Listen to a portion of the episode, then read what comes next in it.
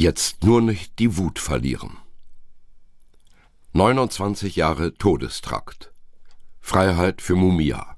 Jetzt.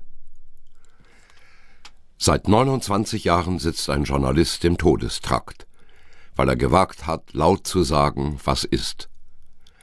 Seit 29 Jahren ist ein Mensch von seinen Angehörigen isoliert, weil Gefangene in seinem Land kaum Rechte haben.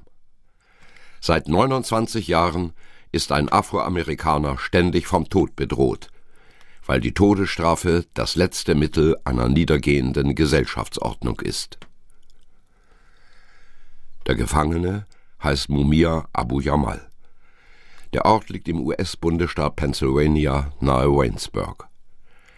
Eine von der Regierung betriebene Gefängnisfabrik produziert dort jährlich ca. 50 Millionen US-Dollar Profit durch Zwangsarbeit. Inmitten dieser Fabrik ist ein Hochsicherheitstrakt, in dem knapp 250 Menschen unter weitestgehender Isolation auf das Ende ihres Lebens warten. In sechs Quadratmeter kleinen Zellen haben sie nur eine einzige Gewissheit, dass sie diese Mauern nicht lebendig verlassen werden. Manche von ihnen kennen sogar schon den Tag, an dem sie sterben werden. In einem Land, in dem 80 Prozent der Bevölkerung europäischen Ursprungs sind, leben in den vergessenen Todestrakten der Supermax-Gefängnisse überwiegend Afroamerikanerinnen und Afroamerikaner sowie Native Americans, Hispanics oder Asiatinnen und Asiaten. Gerade mal 34 Prozent der Gefangenen entstammen der Bevölkerungsmehrheit. In den Gefängnisfabriken, die über die gesamten USA verteilt sind, sieht es ähnlich aus. Der gefängnisindustrielle Komplex ist einer der größten Binnenwirtschaftszweige der USA. Das Verfügen über nahezu unbezahlte Arbeitskraft war der historische Motor für den Aufbau der amerikanischen Kolonien. Die nach der Gründung der USA auch formal institutionalisierte Sklaverei wurde 1865 offiziell abgeschafft. Real existiert sie bis heute in der Gefängnisindustrie weiter.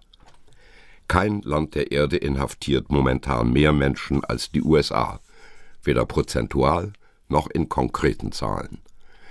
Die Todesstrafe als ultimative Bedrohung garantiert dabei das Stillhalten der eingeschüchterten Bevölkerung. Für einen unterschobenen Polizistenmord wurde Mumia Abu Jamal zum Tode verurteilt. Real jedoch, weil er konsequent über Rassismus, Polizeigewalt und behördliche Korruption berichtete. Das macht er bis heute und erreicht damit inzwischen trotz Isolationshaft Millionen Menschen. Er gibt all denen eine Stimme, die in den Medien in der Regel ignoriert werden. Nach jahrzehntelangen erfolgreichen Protesten versucht die Regierung zurzeit erneut, seine Hinrichtung doch noch durchzusetzen. Politische Justizwillkür kennzeichnete ebenfalls die Verurteilung von Leonard Peltier für dessen Engagement im American Indian Movement AIM sowie den Cuban Five, welche den von den US-Geheimdiensten gedeckten Terror gegen Kuba verhindern wollten. In den USA sitzen laut Menschenrechtsgruppen momentan weit über 100 Gefangene allein wegen ihrer politischen Anschauungen ein.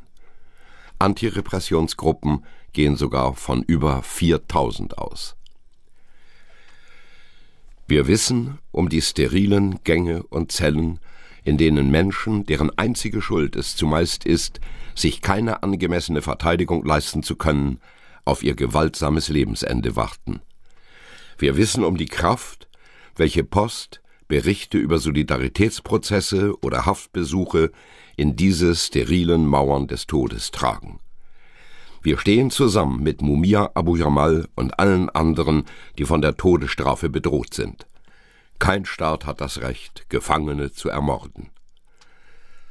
Lasst uns gemeinsam auf die Straße gehen, um der Vertretung der USA klarzumachen, dass wir nur eine Lösung akzeptieren werden. Freiheit für Mumia Abu Jamal. Freiheit für alle politischen Gefangenen. Abschaffung der Todesstrafe weltweit. Kommt zur Demonstration am Samstag, den 11. Dezember um 14 Uhr. Heinrichplatz, Berlin-Kreuzberg. Abschluss vor der US-Botschaft am Brandenburger Tor.